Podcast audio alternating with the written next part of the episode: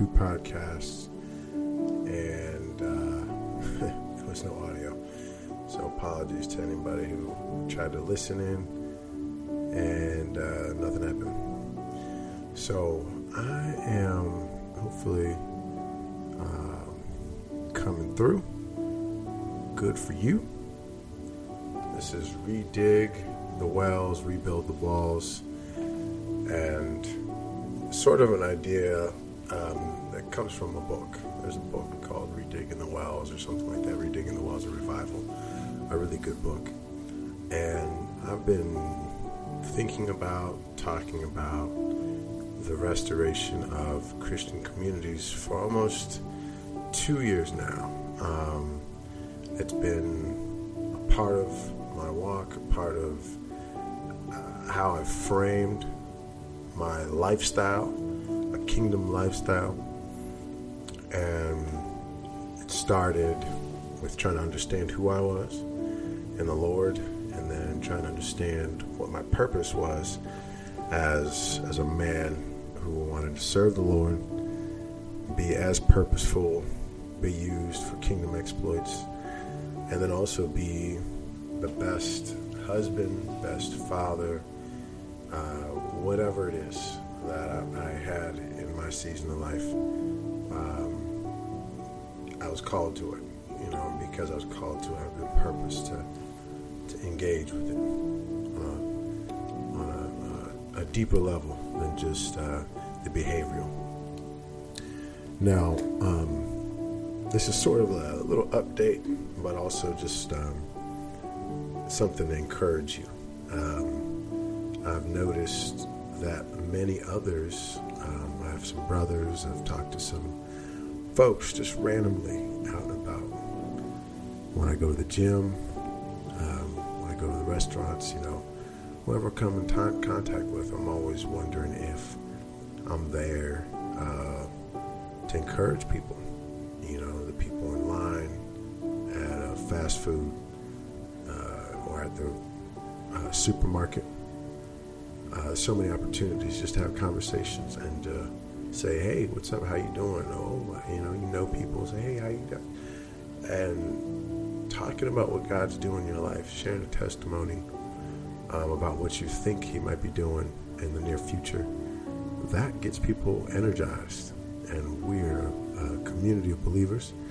We're a community of people um, that not only create community for ourselves, but to create community for others to enjoy, uh, to set up spaces where there can be restoration, healing. Now, as it pertains to revival and this move of God that a lot of people are talking about already, um, I think it has started to first happen inside of our homes. Um, there's been a noticed hunger Uh, for, for the Lord. Um, if you experienced any sort of setback in COVID, during COVID last couple of years, then you know what I'm talking about. It shaped uh, the way that people pray. Um, they, you know, people are asking for things that are needs. People are asking for uh, health. People are asking for people to be basically raised from the dead. You know, if they have COVID and they're in bad shape, people are praying fervent prayers for God's healing touch. And not just for people's lives. Um, I think because of what's happened, uh, closeness, proximity, change in jobs, no jobs, no money, whatever, it's shown people what's on the inside. You know, there's been some things that have been out of place for families, for instance. We've, um, oh, did I lose my feed? Oh, gosh. I think I just, oh, I guess I'm going to have to go with my backup battery, which I hope I have. Jeez. Oh, here it is. There we go. We're going to keep moving along because it's basically a podcast anyway, so. Anyways, where was I? Um... Yeah, so what's occurring now is an opportunity. Um, I believe the Lord has created where, uh, let's see if I can get this video going on. Uh, I, I believe the Lord has allowed an opportunity um, out of this tough season for people. Um, obviously, COVID has changed the way people do things. It's changed the way they operate. It's changed the way they look at themselves. They look at money. They look at churches. They look at their fellowship. You know, all that stuff. And um, yeah, I mean, it's you, you really have to um, dig deep when something uh, is occurring that is pushing you out of your comfort zone. Um, for instance, uh, if you've lost a job, you've been praying to the Lord for a place to work, money, provision, right? And all the while, the opportunity has been presented to not just focus on what you're seeing, but to focus on what God might be doing. Um, and this is a big part of what I, I see as a shift, as that people are experiencing a closeness with the Lord, and then while that closeness is occurring, there's been identity um, poured out over people, meaning God's grace, God's love, God's thoughts for man. They start to come more readily because we're spending more time with Him. You can't help but be changed when you sit in the presence of the Lord and you start to hear the things, or you read in the Word, you know, spending more time in the Word. You start reading in the Word who you are and whose you are and what you're here for. Right, that begins a restoration process, a revelation process of of what it is that you're called to, that's outside of these uh, normative structures of social systems, social movements. Uh, you know, how you make your money, uh, what do you go about doing at the end of the day after you're done working? How do you, uh, how do your families operate? You know what I'm saying? All those things are are changing, you know? And so when you you start to understand that um, there's a shift in your life, there's a shift that's occurred, you have to start asking yourself, um, what's the point? You know, we always say, so what? If you ever heard of, uh, there's a pastor up in Bethesda, Maryland, his, uh, and he, you know, he does his pastor thing, and he says his whole preaching thing, and at the end he says, so what, right? Well, the point is this, is anybody that you ever have seen in the Bible go through a wilderness, pos- you know, a period or uh, a possible uh, breakthrough moment, um, Jacob, right, on the run, in the middle of the desert, lays his head on the rock, sees angels ascending and descending. It's a breakthrough moment, right? Or after David's anointed, he spends fourteen years in the desert, right? And then, right away, it seems that he's anointed, you know, he gets up on the throne. No, that breakthrough moment happened well before he sat on the throne, right? He had to understand who he was, what he was about, what he was there for, right? And this is this is where we're at, okay? I call it a redig the wells, you know, redigging the wells of revival, but it's a lot deeper than that. You know, I don't think we can go back to anything that's happened before. I think what we're being shown is that some of the systems did not work out the way we thought they should, right? Or on paper, it seems as if those things should work out. If we want to talk about the church age, if we want to talk about families or whatever it might be, they've all had their prescribed norms of interacting with us or the society at large. But along the way, what's happened, we've talked about it a lot, is Babylon. There's different Babylonic modes of operation. The easiest one to latch on to or think about is just corporate values, corporations, kingdoms. You know, you go back to uh, Saul becoming king. Beforehand, Samuel says, look, to the people, if you have uh, a king, they take your wives, they take your land, they take your best wine, they take your vineyards, they tax you, and then they send your men off to war, right? So the people are asking for a king to fight their own battles for them, but they didn't know what price they'd have to pay.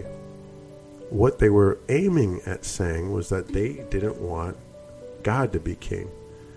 If you understand the whole thing with judges and prophets, is they were uh, communing with the Lord, asking the Lord, hey, what is it we should do? We're out here doing X, Y, and Z. What do we do? Okay, go east and kill all the Amalekites. Gotcha. Hey, Saul, we got to kill all the Amalekites. Leave no one, no stone unturned. To us, it's barbaric in twenty twenty-two. But if you understand what was happening then, first off, kings taking over land, you killed people, period. That was the way it worked. That was the way that the Israelites are going to have to take over some stuff.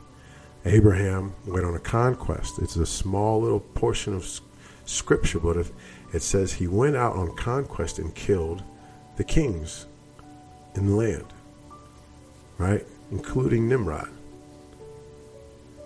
He was told to kill the Amalekites, Saul was, because uh, Amalekites, a lot of those ancient religions were practic- practicing witchcraft. They were sacrificing babies, doing sex magic, all sorts of weird stuff. That had nothing to do with God. Everybody was indoctrinated in it. Everybody was sacrificed to it, blessed under it, whatever you want to call it. The kids on up. Everything that their culture was, it was all a part of it. So God's saying, we don't want anything to do with that. We don't want to taste or touch that. All right? Because he, it, it wasn't that God didn't have grace for it. It was that he knew that under the law, there were certain parameters for man to operate under. And that's where I'm getting at, is that under any law, there's certain operating procedures. Under any system, there's operating procedures. Our church age, right? Uh, age of churches, right, entered in with the, with the time when, you know, Jesus comes in, he ushers in the church age. It has certain protocols. You look a certain way. You know, you got to have some sort of pedigree if you want to be in sort of some sort of leadership. Your family has to operate a certain way. You can't have any kids looking out of sorts. You can't have that one outcast black sheep kid coming to church, dressing whatever, you know, expressing himself. He better have some khakis on and a polo shirt. Now, it sounds extreme, but the church age, all that stuff, it brings with it a lot more things besides just the outcomes of, of behavioral looks and images. There has been racism in the church. There has been sexism.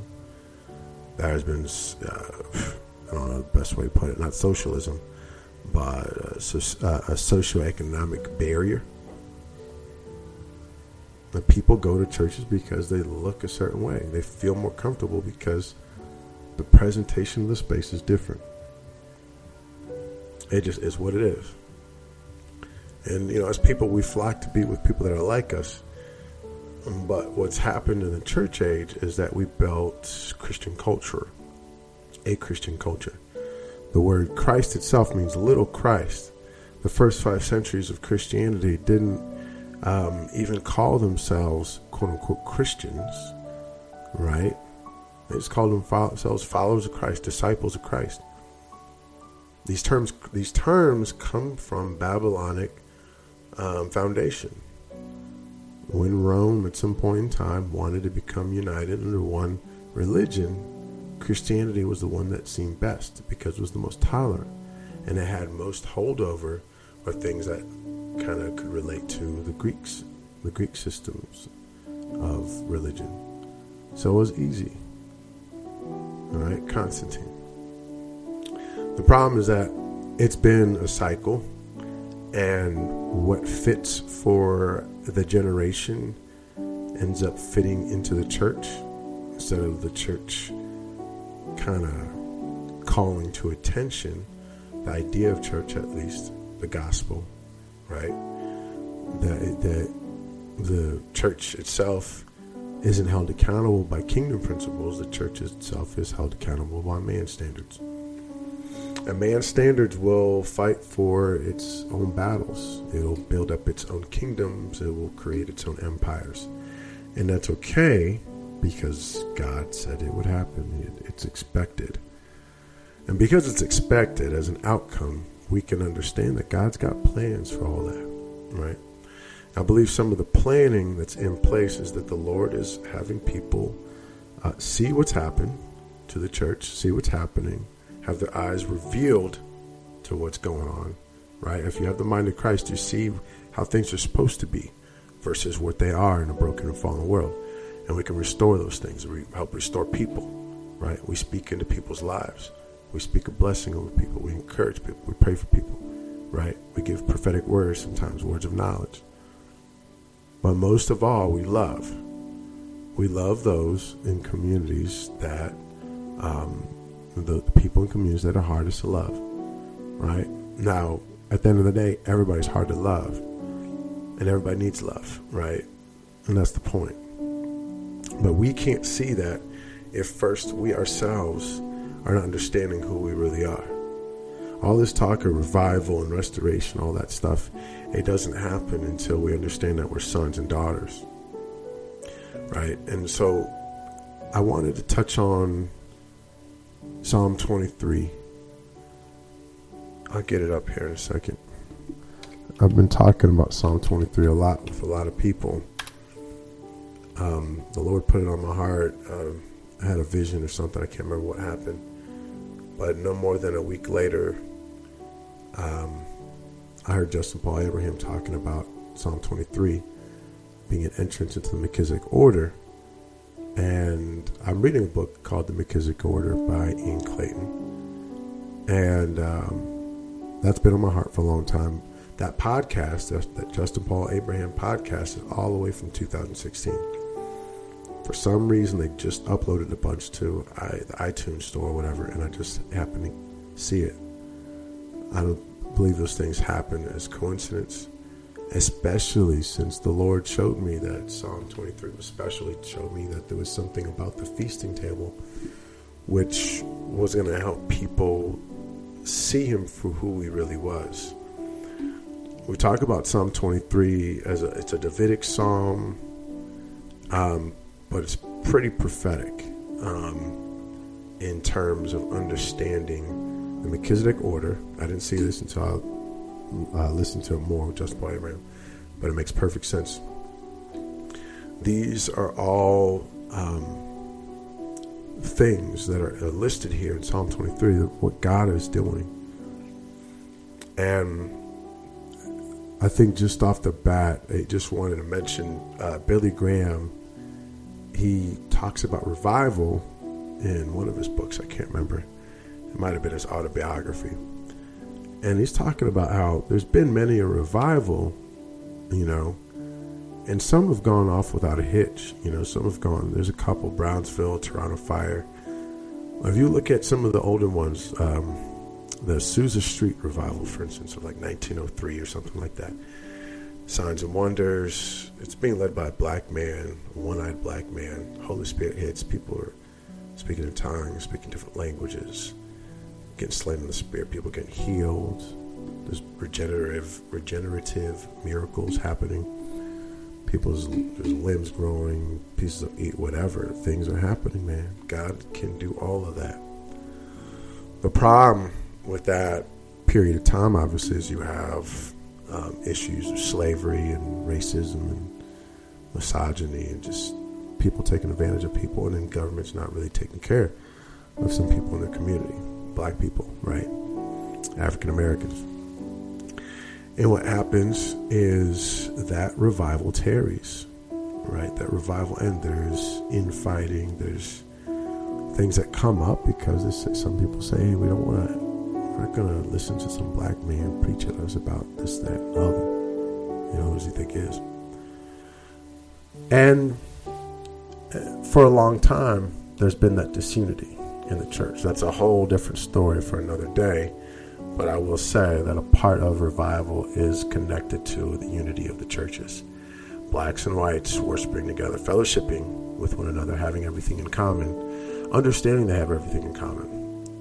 And that everything in common, I believe, in Acts two, by the way, is the love of God.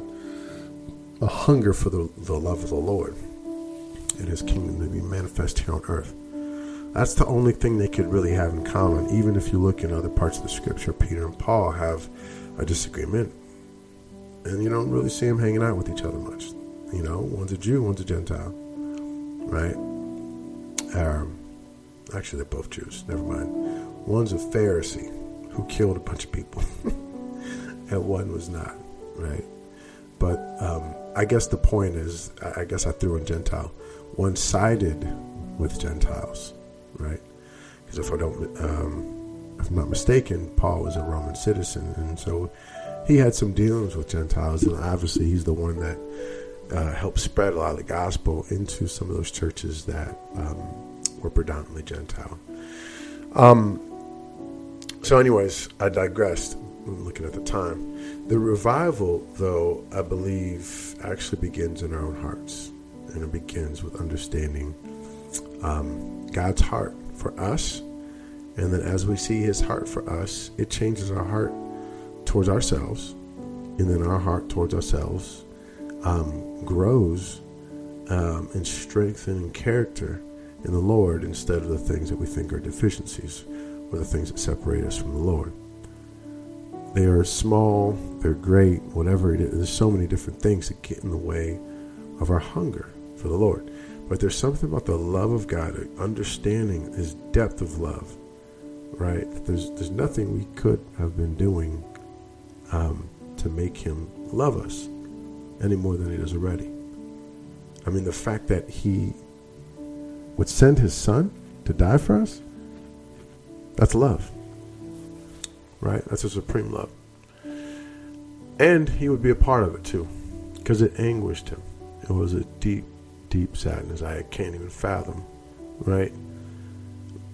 But what I'm saying is, as we look at Psalm twenty-three and we understand that we're supposed to know who we are, to do the work of the Lord, to on, operate in love, we have to understand that we're actually supposed to be like Jesus, and that we actually do have the authority and power. It sounds crazy to think and say, but we have authority and power that's been given to us from him. And Yeshua says over and over in different ways, you're going to do these things and much more. So don't be amazed by these little signs and wonders. There's other thing, you know, you're going to be doing other stuff. There's going to come a day where signs and wonders, doing, you know, all this stuff, healing people, all this and that, getting drunk in the spirit. It's going to be nothing. You know, that's just going to be like normal every day. And in fact, we shouldn't call it supernatural, right? We have schools of whatever, um, good stuff. You know what I'm saying? There's good, I, I'm down with them too. But we call them supernatural ministry schools or whatever. And I mean, and the same people, they put me onto it. It's, uh, uh, you, you would have to think that what we're operating in, in the spirit, is more natural for us than supernatural. Meaning that's how we were made to, to operate anyways. God made you and me to be able to be filled with his love, the frequency of his love, to change spaces, to walk by people, right? And if their shadow falls on them, they get healed. Peter, right? We're supposed to change, shift the room, whether we're in church or not. Some of our churches need a shift. You're supposed to be that shift, possibly. You're supposed to be faithful to the call, but also understand that you're a part of being a catalyst to change. It starts with our homes, and it then goes to our churches. Because the next thing we're going to try to do always is the churches bring more people in and create a space based on what we think the people need. This is not about us. Okay? We're not going to elect some king or do something that's not kingdom oriented. We're not going to do something because it has anything to do with our own battles, right? So whether it's getting more people in churches, right, to get the tithes up, all that, that's not getting done just for the heck of it. That's not a battle we've been called to, I don't think. But nonetheless, um, what I believe is happening, I touched on earlier, is that people are revealing, or being, it's being revealed to people that the Lord um, is blessing them, causing them to prosper, and allowing for them entrances into revelation that they really didn't manufacture on their own. There was not even a thought. It just sort of happened. And I'm sort of the same way. I do know that there was a lot of time spent by myself reading certain books I might not have read, you know, digging into stuff that I believe the Lord wanted me to, but I, you know, but it was an act of obedience, you know, to sit before some of these authors and read, pour over scripture, whatever it is that the Lord has for you. It, it it's it's a pathway, an entrance way into um, the understanding that all you have to really do is sit and rest in Him. When we wake up, good morning, Holy Spirit. Throughout the day, uh, Yeshua, show me who needs to see you today. Oh, it's my wife? Show me how to love my wife. My kids, how can I be Jesus to my kids? Lord, expand my heart. Any traumas that are in my heart, remove them. Anything, Lord, that's getting in the way, I want to remove it, you know? And God takes the most honest, feeblest attempt. He just wants us, the best of our, the best of us, even though we don't think we have anything to give. You know what I'm saying? If the, our best is a little to somebody else, but it's our best, it doesn't, that's fine. Right? It's all about the heart. So in Psalm twenty-three, it says, "The Lord is my shepherd, I shall not be in want. He maketh me lie down in green pastures. He leadeth me beside still waters. He restoreth my soul. He leadeth me in the paths of righteousness for his name's sake." His name is his banner, and it's his kingdom. So it's for his kingdom's sake. "Yea, though I walk through the valley of the shadow of death, I shall fear no evil. For thou art with me. Thy rod and thy staff that comfort me." So Jesus is with you now. He's with you as you lay your head down. He's with you as you wake up in the morning. "Thou preparest a table before me in the presence of mine enemies. Thou anointest my head with oil, my cup runneth over." So there's protection, right? Whether it, it, the table's set, doesn't matter if there's victory or calamity. The table's set. So eat, feast, you know, feast on the presence of the Lord, and feast on whatever He's put before you. There's more to come. You just got to start operating in that and stop operating in fear and anxiety, because that's all Babylon wants. It want, uh, the, the system wants people that will move and operate and, um, you know, do all this under duress, under the pinch, you know, of, of the fear, you know. Only so many um, bad breaks people can get, you know. Um, anyways, "Surely goodness and mercy shall follow me all the days of my life, and I will dwell in the house of the Lord forever." So, you know, President anointeth my head with oil, anointed for good works, anointed and blessed, anointed and set apart. An anointing is a proclamation of something. Something's being set apart and consecrated for a reason. "My cup runneth over." It's not talking about the oil. It's talking about a cup being filled with oil or new wine or living water, right? You get it. You get your drink. You put it to the fountain. It's spilling over. You know, you drinking. You, what am I going to do with it? You know, pour some. I give it to people. Hey, look, look what I got. Look what God did. Look what's going on in my life, right? That's all um, about His work, His saving grace, His power over you, His kingdom running through your life. Still waters, green pastures, prosperity, peace, restoring the soul, right? And He's doing all the work. It seems as if we would be better off understanding that at some point in time, there is a, is a moment where we sit on our throne for real, for real, in the heavenlies. But there's also a moment that it's already occurred, that the Lord has already provided that place outside of space and time.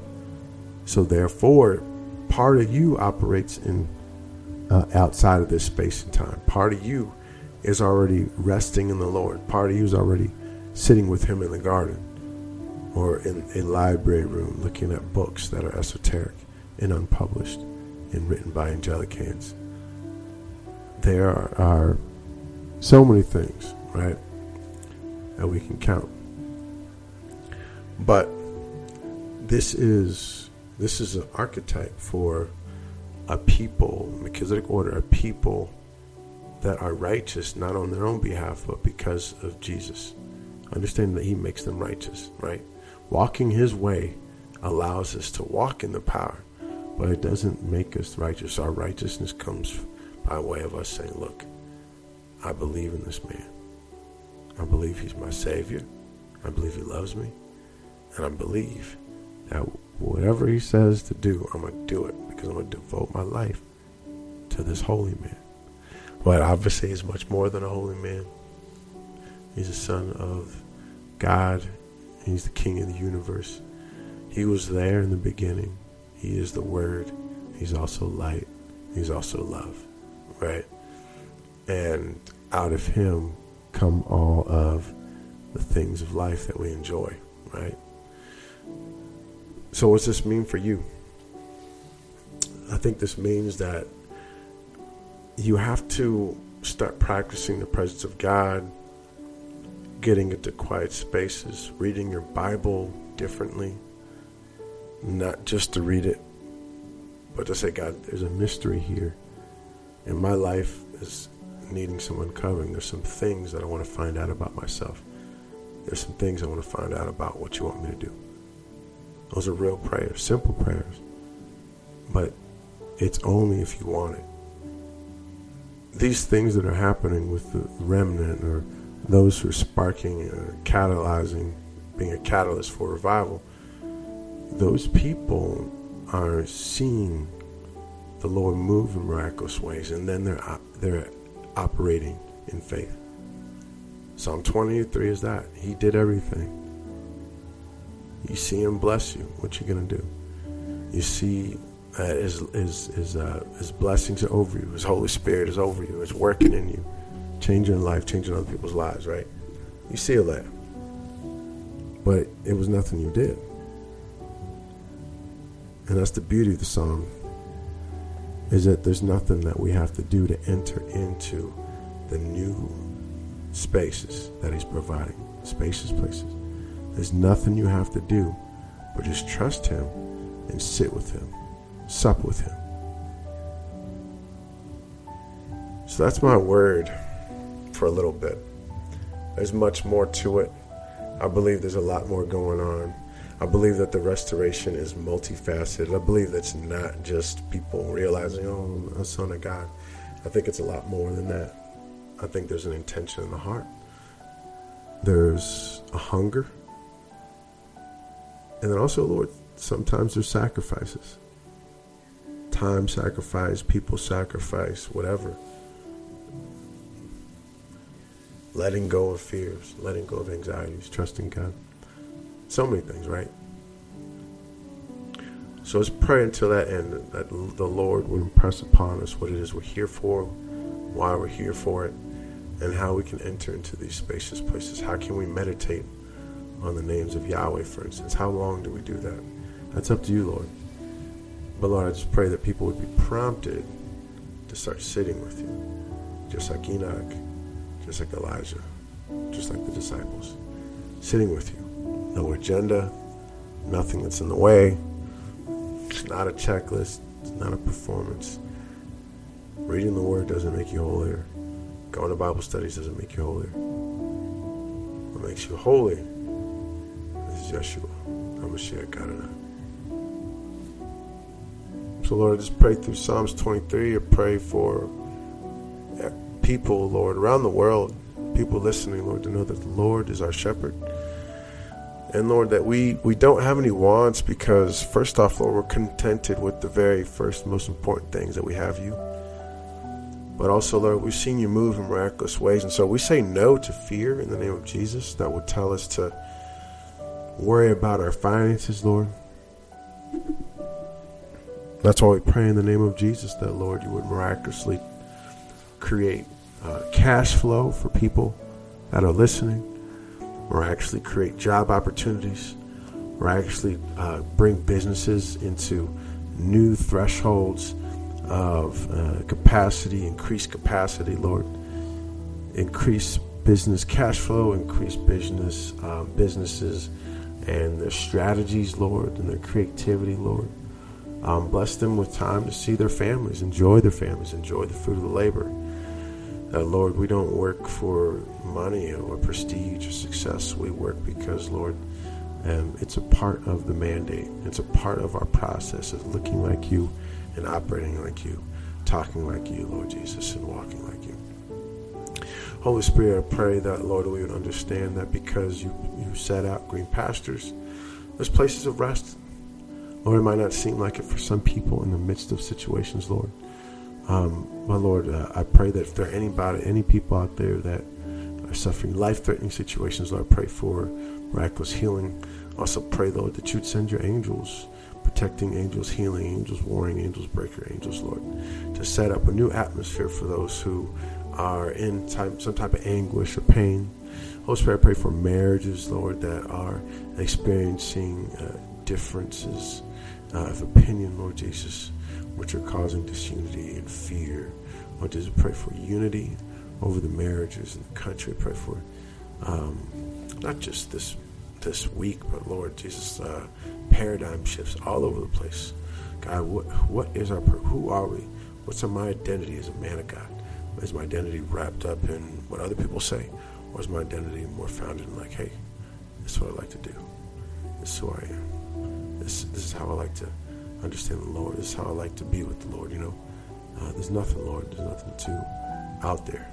Um, but, Lord, I just pray that also um, if there are enemies encroaching upon people, that, Lord, it seems like it's hard for people to kind of imagine and go to a feasting table.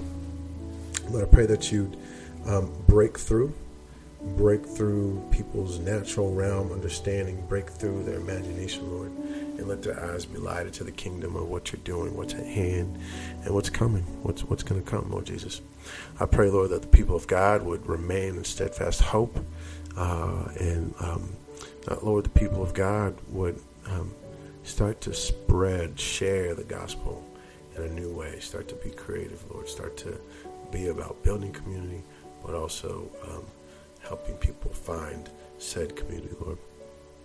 Pray all this in Jesus' name. Amen. All right. Thank you, thank you, thank you. Thanks for watching. Like, subscribe, all that good stuff. I'm going to be doing another meditation. Not tonight. It's kind of late, but maybe tomorrow. Uh, I'm going to meditate on Psalms twenty-three, and that's going to be good. I did it last week, and it didn't record, so It'll be it'll be awesome. Um, we'll see what the Lord has. Hoping this was encouraging for you guys. You got something, anything out of it. Be encouraged. Tough season, tough times for everybody. Churches involved, countries involved.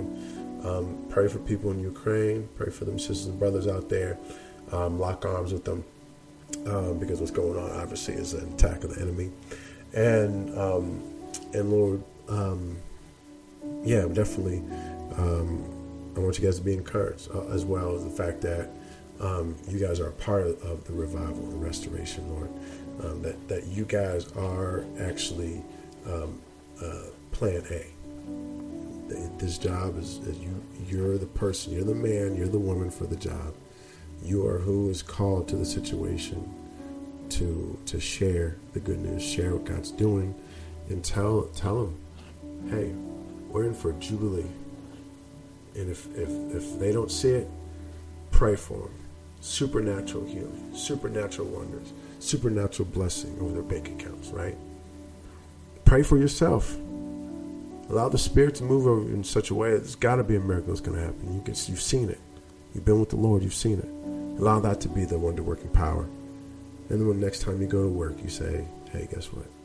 That car I've been praying for came through. How? The Lord. You want to talk about it? Let's talk about it at lunch. Right? All right, y'all. That's it. Love y'all. Be well. Be good. Um, and.